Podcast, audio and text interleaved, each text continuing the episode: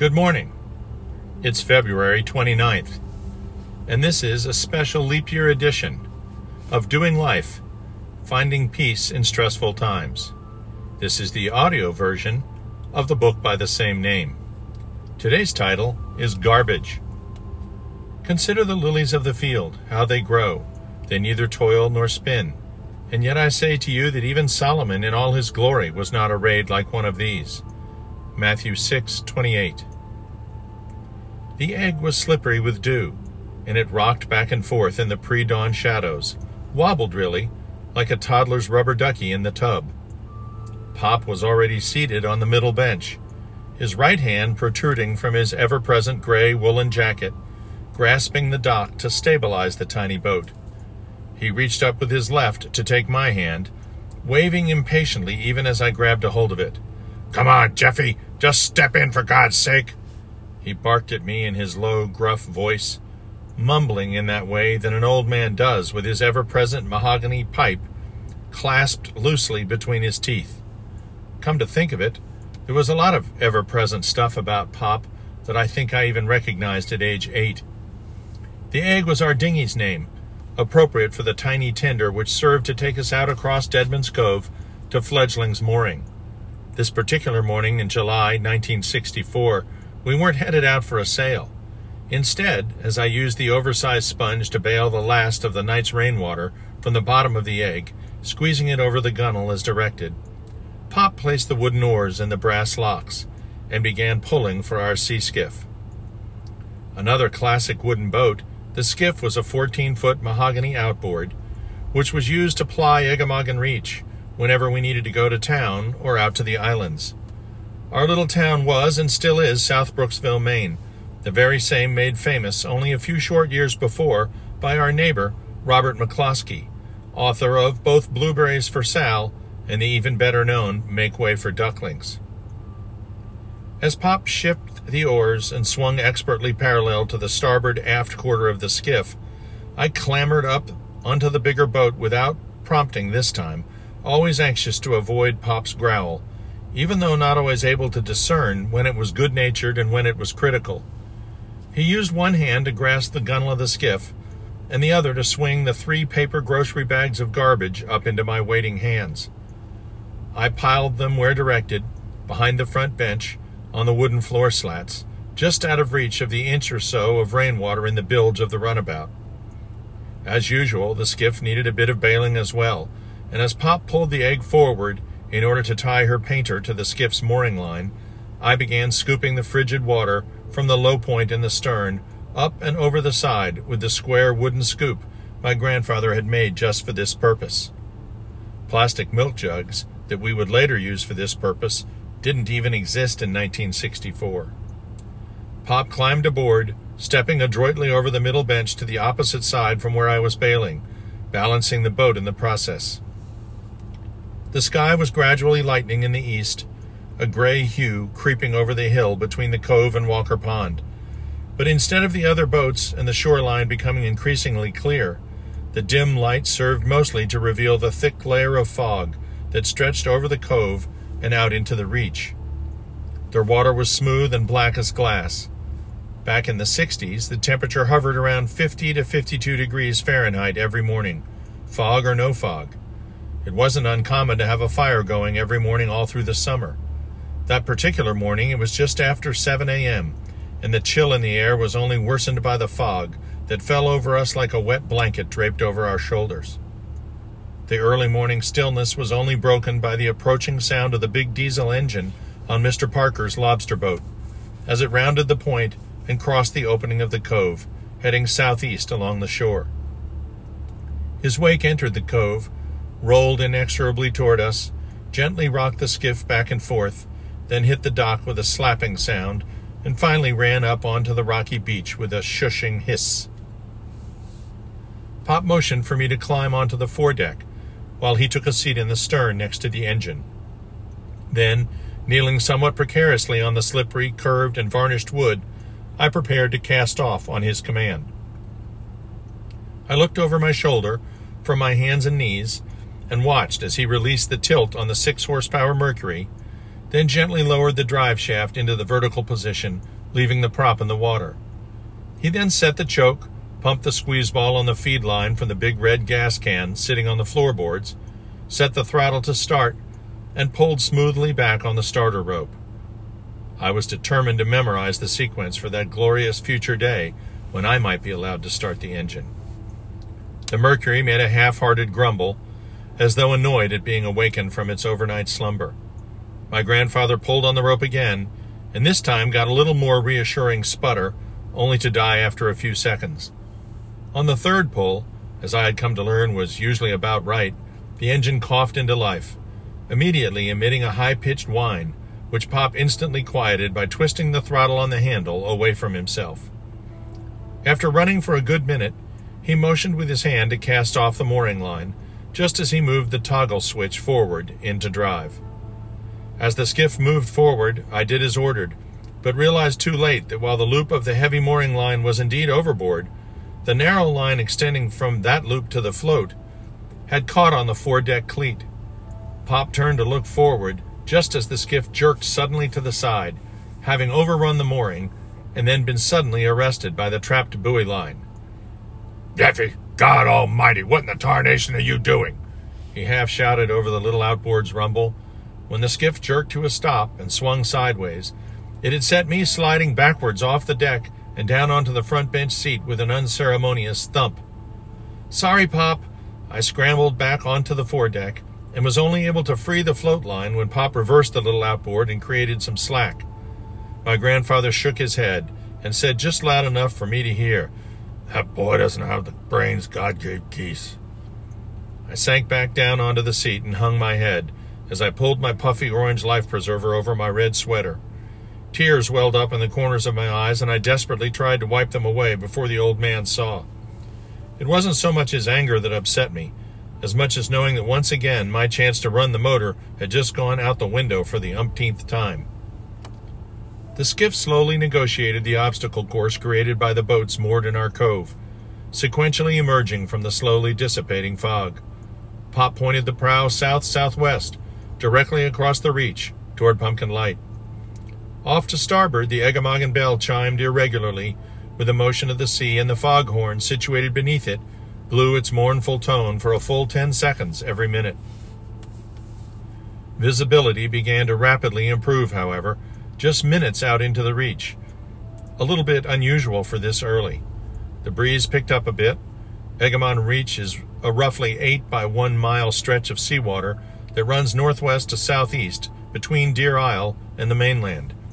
It forms the head of East Penobscot Bay, the head of the West Bay being the Penobscot River that runs up to Bangor and beyond. This narrow stretch of sea, right at our front door, is called the Reach, because the word reach has a special meaning to the sailor. In the lexicon of sailing, reach means moving at, or nearly at, right angles to the wind. Since the prevailing wind is from the southwest in Penobscot Bay, a line drawn down the center of the reach is almost exactly perpendicular to the wind. Hence, sailing the reach in either direction, one is always likely to be reaching. The ritual which found me accompanying my grandfather to the center of a body of salt water in a small boat loaded with garbage, which involved dumping said garbage into the reach, would today land us in the Hancock County Jail only long enough to be transferred to state prison, only long enough to then be transferred to the federal prison in Augusta. But in 1964, it was what everybody did, and I mean everybody. We first diligently burned our waste paper in the fireplace, but our diligence on the water consisted only of making sure we filled the tin cans and glass bottles with water one at a time so that they would sink the hundred or so feet to the bottom of the reach. In all honesty, I remember no plastic whatsoever. I'm not really sure it even existed at that time at all. But none of this had anything to do with why I waited all week, why I, in point of fact, begged all week to be the one who accompanied Pop on this seemingly mundane Wednesday chore. No, the reason, I remember it clearly half a century later, and the reason I could hardly sleep the night before would shortly become evident. Fifteen minutes or so into our excursion, Pop cut the engine and we drifted to a halt, somewhere near the center of the reach. This was a relatively safe spot. The lobster pots were all buoyed in closer to either Little Deer Isle or the mainland, and it was too early in the morning for the schooners from Camden, Rockport, and Dublin to be heading for Acadia. The big motor cruisers, loaded with wealthy Bostonians and New Yorkers, wouldn't come barreling down the reach until the sun was well up, and the warming, such as it was, was well established. Once we glided to a halt, it was absolutely silent except for the gentle lapping of the small waves against our wooden hull and the distant chime of the bell at the harbor entrance. The foghorn was so common an accompaniment of morning in coastal Maine that one really hardly heard it at all. Jeffy, start picking the cans and the glasses out of that one there and sink them. I climbed over the back of the front bench and sat on the middle one, the garbage bags on the floorboards between Pop's feet. For the most part, the gooey garbage, truly worthy of the term, had already been separated from what would one day in the distant future be dubbed recycling. Two bags held cans and glass jars, and two held coffee grounds, eggshells, vegetable peelings, corn husks, lobster shells, fat and bones from meat, and grease from the coffee cans used to pour it off the frying pan. He picked the other bag without goo, and we both leaned over opposite sides of the skiff to sink the items one at a time. It was about now that you could hear the first distant call of the gulls. Pop, how do they know? The fog hasn't even cleared. Can they really smell it for miles? My grandfather hefted one of the two remaining full bags and handed me the other. Don't know. Hear it, maybe. You go ahead, he said, pipe still held in his teeth, though the bowl of the meerschaum hadn't been lit once all morning long, as far as I could tell. I turned over my bag, and the clumps of wet, smelly garbage plopped into the water. The eggshells, lobster shells, and coffee grounds floated immediately, but it looked like the other food particles would quickly sink. They never had a chance. In an instant, literally scores of screaming gulls dove at our boat from out of nowhere. What had been a few seemingly distant calls only seconds before were now a roaring cacophony of squawking screams and furiously flapping wings. The birds dived right at us, only to spread their wings wide and hockey stop right above our heads, looking like giant hummingbirds as they hovered and swerved. Most ignored us and headed right for the floating treasures, alternately beak grabs from low altitude and quick landings in the midst of the goods, torn between fighting off their rivals and gulping down whatever they were closest to. I sat, mouth hanging open, shielding my eyes from the brilliant sun, which seemed to leap over the hill behind the cove, where only moments before it had seemed hesitant to challenge the cloak of fog that hid the tree line. Through the melee of feathers, beaks, and yellow feet, I could now see patches of brilliant blue sky directly overhead. As quickly as they had appeared out of the fog, the seagulls dispersed and were gone in every direction. The boisterous outburst of sound that had accompanied their frenzied arrival dissipated with equal rapidity. How about that? growled my grandfather. Ain't that something to see every single time? I simply nodded my head as I looked around in every direction to see if I could figure out where they'd gone. There was absolutely no sign of them, none. They had literally vanished in an instant, just as they had appeared. It was indeed something. I remember the wonder of those brief moments as clearly as if they had happened yesterday, and yet they occurred 56 years ago. What was it about that sudden, overwhelming burst of life that overtook us on those garbage runs that so mesmerized me at the time and seared the images and the sounds and the smells into my mind? Was it just my youth and inexperience that played the major role? That may account for a part of it, but I don't think the major part. Pop stood up from the seat by the engine and motioned for me to trade with him. Was this really happening? The second miracle in less than ten minutes? He crab walked to the middle seat, port side, and I swung over to the little seat to the right of the outboard. Okay, Jeffy, let's see if you were paying attention. What do you do now? I looked at him wide eyed for a moment and then turned to look at the engine. I turned the throttle to start, squeezed the gas bulb, and reached for the choke. Don't need to choke it, it's already hot. I nodded my head and pulled the handle so the engine angled toward me and I could reach the pull rope. Pop must have known there was no way I could generate the force to pull that rope fast enough to turn the engine over. He gently put his hand over mine. We'll pull together. On three. One, two, three. We pulled the rope out quickly, and the outboard gave its sputter and whine. I quickly throttled back and then flipped the gear into forward. Let's head for the barn, son. My grandfather said, nodding his head aftward. I turned the skiff back toward the mainland, her prow high in the air with Pop and I in the back. I must have had a pretty big smile on my face. What you grinning at, boy? growled Pop around his pipe. He actually grinned a little himself and took out his tobacco pouch. He dipped the bowl in, tamped the brown clump in with his thumb, and then placed the stem back in his mouth as he bent down out of the wind to light up. He came up squinting at the sun and puffed big blue, sweet smelling clouds over his head that disappeared quickly in the breeze. All of us have memories of our childhood, some wonderful, some not so good, some confused and unclear, some crystal. Why does the memory of garbage day still make me tingle?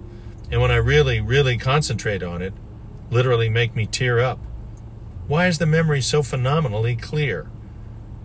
Why was that odd event such a happy recollection, despite the gruffness of my grandfather, the cold, the wet, the mistakes I made that I thought disappointed? We are all the accumulation of our experiences, overlaid on a body and soul that are fearfully and wonderfully made, as David tells us in Psalms, Psalm 139, 14. If our consciousness is thus formed by life events, then it follows that all of them have something to teach us. I prefer to believe this process is guided by the supernatural, and of course there are others who choose not to believe that. But to me, it makes more sense that our Creator wishes to communicate with us through the people and events that we encounter every day of our lives. Dumping garbage seems to many, I am sure, mundane in the extreme. Furthermore, Dumping it in the ocean seems to many today, I am sure, not just mundane, but criminal. Yet God had something to teach me, something to show me, that has shaped me and stuck with me all my life. There is beauty in the ordinary. Matthew 6:28. Lewis Thomas wrote several wonderful books on just this topic, beginning with Lives of a Cell. It is possible, I suppose, to have lived through that morning in the cold, wet, early morning fog of the Maine coast, exposed to a grumpy old man, smelly garbage, and screaming gulls, and come away simply glad to be ashore again and finished with an onerous chore. Instead, I came away stupefied by the miraculous mobility and exuberance of life demonstrated by those frantic gulls, and warmed by the way a surly old man showed me that he loved me. There is beauty in the ordinary and it surrounds us every day. All we have to do is be aware. Being aware, my response to that morning in Maine remains indelibly imprinted in my recollection, not simply because of the sequence of events, but because of the sounds, the smells, the sights, and the emotions that surrounded those events. Observation involves a sense of wonder that the phenomenal complexity and functional beauty of the world around us must have been ordered somehow. The Bible tells us that man, from the very beginning, has had the evidence of a supernatural creator all around him every day, if only he would choose to notice and be thankful. Romans 1:20. But it wasn't just the fog and the sun and the water and the gulls and the smells and the sound of the buoy bells, foghorns, and frantic birds that I observed. It was the tenderness of a gruff old man that many thought surly. It was an easy leap for many to think Pop T unloving but he let me drive the skiff. And he helped me pull the rope. And he showed me that even grandfather didn't really know how the gulls knew we were there. Those were the observations above and beyond nature. While the observations of nature made me acutely aware of a creator, as they always have my entire life, the observations of my grandfather opened the door to interpretation in my schoolboy mind. My grandfather loved me even though he seemed gruff and unapproachable at times, many times actually. The correct analysis was that he loved me. Maybe this seems like it should have been a foregone conclusion for a grandson, but it wasn't. My awareness of the subtlety of our interaction that day and my subsequent conscious consideration of the experience in retrospect led me to a conclusion that, once applied to my young life, altered our relationship for the better, until the day that he died, many years after a stroke that left him paralyzed and unable to speak. Our parents and our parents' parents have much to teach us that will enrich our lives in a myriad of ways, and they deserve our veneration. Exodus 20:12. Maybe that's the real reason I remember that day so clearly decades later. The love of a grumpy old man might have been totally missed had I not really lived that day. Living means actively participating and observing. Like I've said before, pay attention. Dear Heavenly Father, we love you. We praise you for your marvelous creation and all that it has to teach us. Make us more aware of the love you show us every day. If only we pay attention. Amen.